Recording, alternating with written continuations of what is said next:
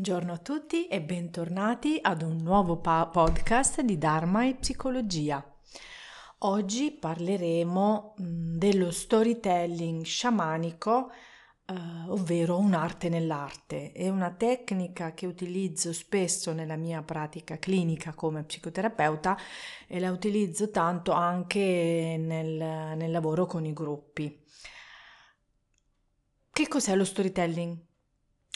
È un'antica forma d'arte e una preziosa forma di espressione umana, perché la storia è essenziale per così tante forme d'arte. Lo storytelling quindi è un'arte eh, interattiva, possiamo dire, di usare le parole e le azioni per rivelare mh, mm, gli elementi, le immagini di una storia mentre incoraggia anche l'immaginazione dell'ascoltatore. Quindi questo implica una interazione bidirezionale tra un narratore e uno o più ascoltatori. Le risposte degli ascoltatori influenzano um, certamente il racconto della storia. In effetti eh, lo storytelling emerge proprio dall'interazione e dagli sforzi coordinati e cooperativi di narratore e pubblico. È questa la magia, è questa bidirezionalità, è questa comunicazione. In particolare lo storytelling non crea una barriera immaginaria eh, tra chi parla e chi ascolta. Questo fa parte di ciò che distingue lo, lo, storytelling dalle forme di teatro, ad esempio, che utilizzano un immaginario quarto muro, tra virgolette. Lo storytelling invece implica sempre la presentazione di una storia, di una narrazione. Ogni cultura ha la sua definizione di storia, come ben sappiamo, e ciò che è riconosciuto come una storia in una situazione può magari non essere accettata in un'altra. Quindi alcune situazioni richiedono spontaneità, eh, divagazioni giocose, per esempio, altri richiedono la ripetizione quasi esatta di un testo venerato. Le forme d'arte, come la recitazione di poesie e il cabaret, a volte presentano storie e talvolta no. Ecco, questo più o meno è un po' la differenza tra lo storytelling e queste forme teatrali d'arte. Nella narrazione l'ascoltatore immagina la storia.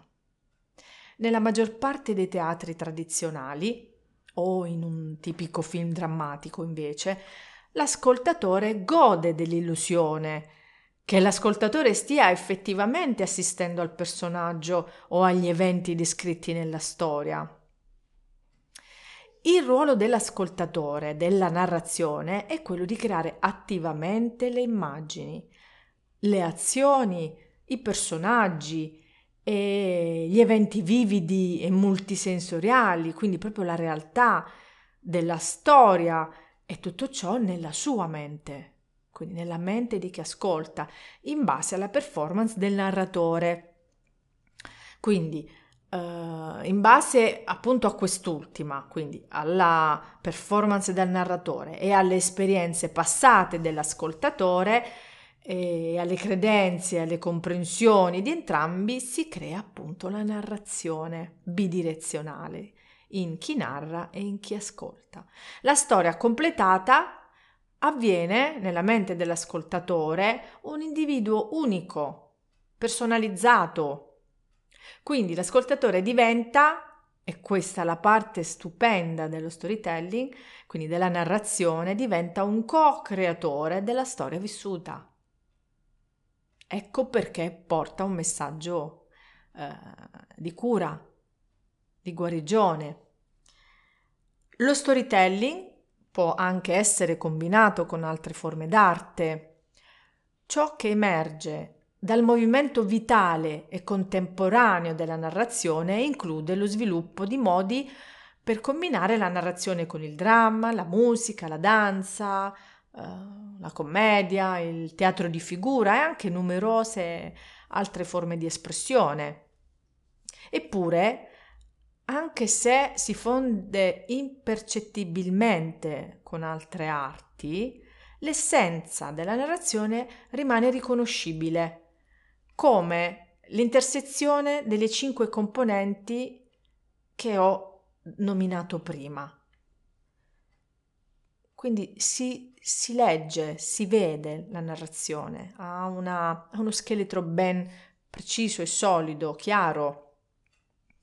Ci sono molte culture sulla Terra e ognuna uh, con ricche tradizioni, costumi, opportunità di narrazione e tutte queste forme di narrazione sono preziose e sono proprio queste che io e uh, tanti altri colleghi che utilizzano questa tecnica andiamo appunto a mm, far riemergere, ad utilizzare proprio come un materiale eh, espressivo di arte e di creatività. Io ho vissuto un anno in Australia, sono stata a contatto con la cultura aborigena eh, perché conducevo laboratori di arte terapia con uh, bambini e adulti. E durante gli incontri, quindi sia con i bambini che con adulti, i nostri, i nostri incontri avevano uno scambio culturale grandioso, perché laddove io portavo la mia tecnica, quindi da brava psicoterapeuta italiana, quindi con il mio metodo di studi, il mio approccio, anche la mia spiritualità ovviamente, loro mi stavano donando una narrazione. E assaporare, ascoltare, osservare la loro arte e il loro concetto del mondo ha risvegliato in me l'amore per lo storytelling, quindi nasce di là, è partito tutto di là, il mio amore per questa forma d'arte. Le storie aborigene, ad esempio, del Dream Time in particolare, quindi eh, legate alla cultura aborigena australiana, parlano di eventi mh, dal momento della creazione. Queste storie sono state tramandate di generazione in generazione per migliaia di anni. Immaginate mh, questi anziani seduti di fronte ad un fuoco con i piccoli, con eh, gli altri abitanti dei villaggi, sotto un cielo stellato, raccontare queste storie che si tramandavano di generazione in generazione attraverso una comunicazione verbale. La, uh, il dream time è un termine eh, che descrive appunto queste, la storia del sogno. Le storie del sogno sono conservate anche nelle loro canzoni e nelle loro danze.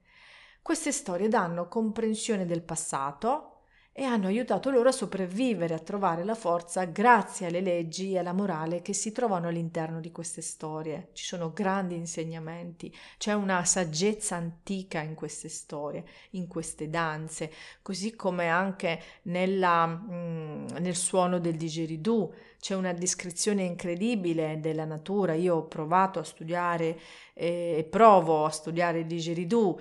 Non è proprio tanto semplice, visto che si deve imparare la respirazione circolare.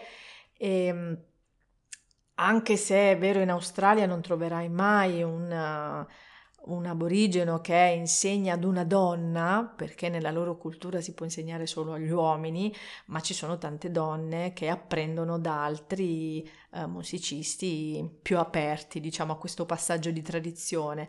E quindi c'è tutta una descrizione all'interno di, della loro musica, della loro danza, della loro narrazione. E, um, il dream time quindi che cos'è? Il tempo del sogno, dream time, è un termine che descrive storie e credenze uniche, possedute e detenute da diversi gruppi aborigeni australiani. La storia della parola Dreamtime e dei suoi significati dice qualcosa sullo sviluppo delle idee sul mondo aborigeno e su come si esprimono attraverso l'arte. Pensate anche all'arte del dot painting, quindi di questi puntini um, creano delle immagini e dei disegni spettacolari che sono tipici della cultura aborigena australiana. Quindi in questo senso gli aborigeni tradizionali credono che mm, il mondo sia stato creato dagli antenati. Lo spirito degli antenati rimane nel villaggio, negli animali, nei luoghi, nelle persone di quel paese, proprio come una presenza permanente. Eh, sebbene ci siano molti diversi tipi di storie, mm, possiamo dire che rientrano in quattro can- grandi categorie. Le storie collettive, le narrazioni spirituali, le pratiche culturali e le storie di vita. Ci sono anche alcune storie di popolazioni aborigene e popolazioni delle isole dello stretto di Torres che non rientrano in nessuna di queste categorie, come ad esempio le storie di finzione. Perché um, lo, lo, chiamo um, storytelling sciamanico? Studiare la pratica sciamanica di qualsiasi tipo è in sostanza uno studio di storie. Attraverso le storie la conoscenza viene trasmessa lentamente, in modo sottile, in modo metodico. Questo tipo di storie sono dei grandi doni. Sono doni di cura e dati anche con cura. Sono doni dati con generosità e anche con profondo rispetto. Quindi quando ci sono, mh, quando si viene a conoscenza di queste storie di tribù, che provengono da, dagli antenati e, è molto apprezzato portare discrezione, donare discrezione e rispetto. Ciò che accade nella cerimonia rimane nella cerimonia. E mi è capitato di partecipare a delle cerimonie ed effettivamente la sacralità dell'incontro, del suono, della musica, della narrazione è veramente tanto, tanto particolare e penetrante. Quindi l'avvicinarsi con rispetto e mm, con discrezione sono delle, dei passaggi fondamentali. Col tempo ho capito che ogni azione all'interno di una tradizione aveva strati di insegnamenti e narrazione dietro di sé e conoscere queste storie è appunto la porta che dà alla saggezza tradizionale. Quando qualcuno condivide la sua storia con noi o invita altri a condividere aspetti della sua storia, c'è sempre una ragione dietro. Eh, si pensa che lo sciamanesimo sia la chiave dell'esistenza. Finché si praticano i rituali sciamanici, eh, continueremo ad esistere perché c'è il passaggio della storia della narrazione, della esistenza. Gli sciamani sono un collegamento tra il nostro piano e i piani superiori dell'esistenza. E essi si collegano al mondo degli spiriti per guarire, eh, contattare gli antenati defunti, influenzare il clima, elevare la coscienza. Uno sciamano si preoccupa della salute e del benessere dell'intera comunità. E se ascoltate altri podcast di Dharma e psicologia c'è proprio una descrizione precisa di che cos'è lo sciamano, la sciamanesimo e di chi è lo sciamano. Uno sciamano quindi ehm, non si preoccupa di un singolo individuo o di un gruppo privilegiato, ma si estende a tutto il mondo vivente e nel mondo vivente includiamo uh, le piante, gli animali, l'intero ambiente. Gli sciamani attraversano i mondi degli spiriti ed entrano in uno stato estatico che porta a stati di trance e trasformazioni spirituali, a volte anche trasformazioni fisiche. Quindi quando cambiamo la storia che stiamo raccontando a noi stessi, cambiamo le nostre vite. Io utilizzo questa narrazione, la narrazione per questo, perché molte volte ci troviamo prigionieri di storie in cui diventiamo i protagonisti e che non abbiamo nemmeno scelto noi, oppure che abbiamo scelto in certi momenti della nostra vita e che poi quel momento non è più così, è cambiato, ma siamo ancora in quella narrazione, in quella storia. Quindi è importante cambiare la storia per cambiare la vita, la nostra vita Tutta la guarigione implica il cambiamento della storia che stiamo usando per creare la nostra realtà e gli sciamani hanno appunto sempre lavorato per cambiare la storia. Una storia o una metafora dipinge un'immagine con le parole, dà all'ascoltatore l'essenza della cosa, mettendo in relazione il significato con qualcosa che già uh, si capisce o che si può iniziare a capire mettendo in relazione la storia raccontata, le informazioni che ci arrivano attraverso la storia, le immagini, i colori, le metafore. Quando uno sciamano apprende il potere della storia curativa, non è con l'intenzione di creare lui la tua guarigione, piuttosto sta cercando di aprirti il significato nella sua pienezza. Spesso le esperienze che viviamo sono intrinsecamente difficili da descrivere. Come puoi descrivere la tua gioia? Come descrivi quanto è profonda quell'esperienza mm, spirituale che stai provando o che hai provato? Può anche essere difficile descrivere qualcosa che fai ogni giorno, uh, un artista o uno scrittore, il cui compito è descrivere le cose, può provare a spiegare il significato di ciò che significa creare, ma è così difficile da cogliere che a volte può diventare una vera sfida. Quindi quando lo sciamano inizia a raccontarti la storia della guarigione è alla ricerca di metafore con cui tu puoi relazionarti. Sta selezionando immagini che trasmettono in modo più profondo. Ehm, è importante che gli sciamani facciano attenzione e, ed, evitano, ed evite, evitino i, di raccontare storie che ti impediscono di guarire. Tutti abbiamo storie che ci raccontiamo, che in qualche modo ci limitano, forse che non siamo intelligenti, forse che non possiamo fare qualcosa, e se lo sciamano racconta la storia sbagliata durante una guarigione, può farti rimanere attaccato ad una ferita. Perché? Perché magari ti aggrappi alla storia che ne è derivata. E anche nella terapia tradizionale c'è una linea sottile tra usare una storia personale per trovare la guarigione e rimanere bloccati in quella storia. A volte è più facile lasciare andare qualcosa se il guaritore non ti dice che eri bloccato in un punto. E questo lo ritrovo spesso quando vengono da me pazienti che mi dicono di essere bloccati eh, energeticamente in specifici chakra perché è stato detto loro da altri operatori ehm, e quindi il sapere di essere bloccati in quel chakra li faceva sentire imprigionati in quella stessa storia. E quindi il lavoro era appunto il raccontare, il risentire una nuova storia, la storia che sceglievano loro, che scelgono loro. E quindi andare, uscire dalla prigionia della storia raccontata che può bloccare tante volte. Queste sono tutte cose che un guaritore sciamanico, esperto, deve imparare per diventare abile nel suo mestiere di guarigione.